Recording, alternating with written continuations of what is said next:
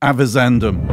In Scots law, this term describes the careful consideration given by the judge before an important decision. Join me each week as we explore various topics from a spiritual perspective and take matters avizandum. When I was a little boy, I remember my father quoting the words of the Lord Jesus as recorded by Luke in Acts 20, verse 35. It's more blessed to give than to receive. I was understandably skeptical. Little boys like to receive presents. How could it be better to give than to receive? Yet, as we follow our Lord Jesus, as we deny self and take up our cross, we're increasingly freed from our self absorption and selfishness. Apart from redeeming grace, we're all naturally self centered, although common grace points us towards the joy of giving. But those who have received grace upon grace from our gracious God should be the most generous people on the face of the earth. As Paul asks, What do you have that you did not receive? That's 1 Corinthians 4, verse 7. King David makes a similar point in regards to giving towards the future temple. Both riches and honor come from you, and you rule over all. In your hand are power and might, and in your hand it is to make great and to give strength to all. But now we thank you, our God, and praise your glorious name. But who am I, and what is my people, that we should be able to offer thus willingly? For all things come from you, and of your own have we given you. That's 1 Chronicles 29, verses 11 through 14. So, one of the characteristics of a mature believer in Jesus Christ is generosity. This includes a generosity of spirit, of time, and certainly of our resources.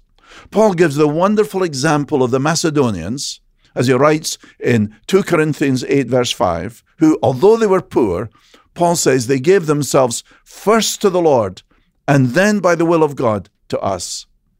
I say all of this to underscore the trend in some parachurch organizations and some churches to pressure people into giving. I don't know who thought up the idea of Giving Tuesday, but my email and my snail mail boxes were full of repeated requests for money. And towards the end of 2022, the same thing happened.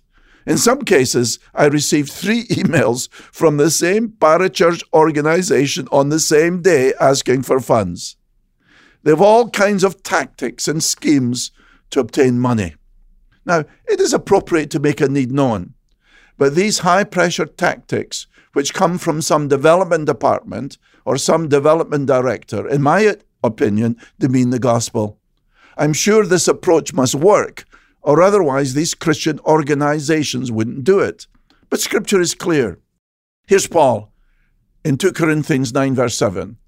Each one must give as he's decided in his heart, not reluctantly or under compulsion, for God loves a cheerful giver. Giving which finally succumbs to someone twisting our arms is not cheerful giving. We should give with joy rather than being worn down by these repeated solicitation for funds. Is the Lord not going to supply the need? Are we not to pray, give us this day our daily bread? It seems to me that these common fundraising practices are far removed from the biblical pattern of giving. I'm glad that Calvary Church has in their constitution a statement that the work of the church is entirely dependent on the prayers, personal services, and gifts of the Lord's people. So we don't go to the unbelieving world for funding. During the COVID crisis, Calvary's leadership did not take funds from the government. The Apostle Paul writes of those who went out for the sake of the name, accepting nothing from the Gentiles. That's in his third epistle, verse 7. I trust you're a generous giver to the work of the Lord. Your main giving should be towards your local church, which is your spiritual home. Then the Lord will bring to your attention needs beyond your local church, where you can contribute. But let's give cheerfully, not out of obligation, not responding to some fundraising technique which has more in common with the unbelieving world than the biblical pattern. In all things, I've shown you that by working hard in this way, we must help the weak. And remember the words of the Lord Jesus, how He himself said, It's more blessed to give than to receive. Avizandum. You're listening to the weekly Avizandum podcast from The Verdict, featuring Pastor John Munro. John is senior pastor at Calvary Church in Charlotte, North Carolina. Listen to John's daily program, The Verdict, on broadcast radio or major podcast platforms. For more information about The Verdict Ministry, visit us online at calvarychurch.com slash The Verdict.